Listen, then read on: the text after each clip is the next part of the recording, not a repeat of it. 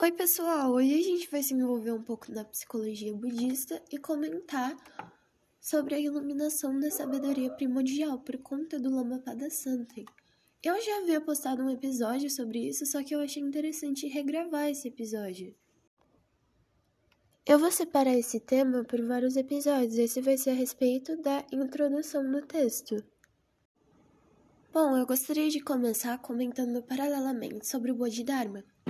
Ele é um símbolo do budismo, ele é um monge que ele é de origem persa e ele foi conhecido por ter levado o Dharma para a China. O que que acontece? Ele saiu da Índia e foi para a China para levar o Dharma.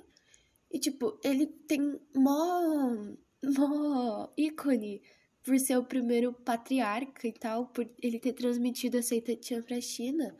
Só que tipo, se você for estudar historicamente, mais ou menos uns 100 anos antes dele ir para a China já havia o Dharma lá. Então, já haviam vários monges que já levavam o Dharma para lá em papéis e falavam a respeito da meditação. Só que o que, que o Bodhidharma fez? Ele não foi lá para levar esses papéis, não foi lá para tentar encaixar todo mundo dentro de um cubículo dentro do budismo. O que ele foi levar realmente para ficar tão conhecido foi a iluminação da mente porque ele tinha como a filosofia dele empenhar o equilíbrio entre o corpo, a mente e o espírito. E o que ele trouxe para lá foi a iluminação realmente. E é exatamente por isso que ele leva todo esse título.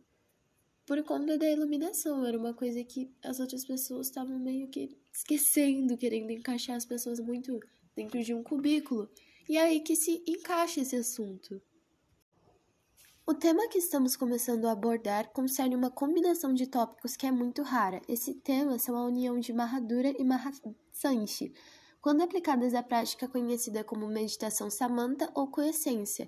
Essas instruções piedosas foram condensadas em um manual escrito por S.S. Dujon Rinpoche, um dos maiores eruditos budistas de todos os tempos. Devido à sua grande erudição, ele teve a habilidade única de condensar esse tipo de material e instruções práticas abrangentes e curtas, que são tão diretas quanto profundas. Parece apropriado oferecer este ensinamento a vocês. Nesse momento, e por favor compreendam que se trata de algo muito precioso e raro. Apesar desse tema ser a essência do pináculo ou caminho budista, é importante entender que precisa ser precedido por uma base. Você não pode esperar atingir algo tão profundo se não tiver uma base ou fundação. É necessário que haja um caminho de entrada antes de você penetrar uma construção. Antes de chegar a um ponto mais elevado, você terá que pisar os degraus precedentes.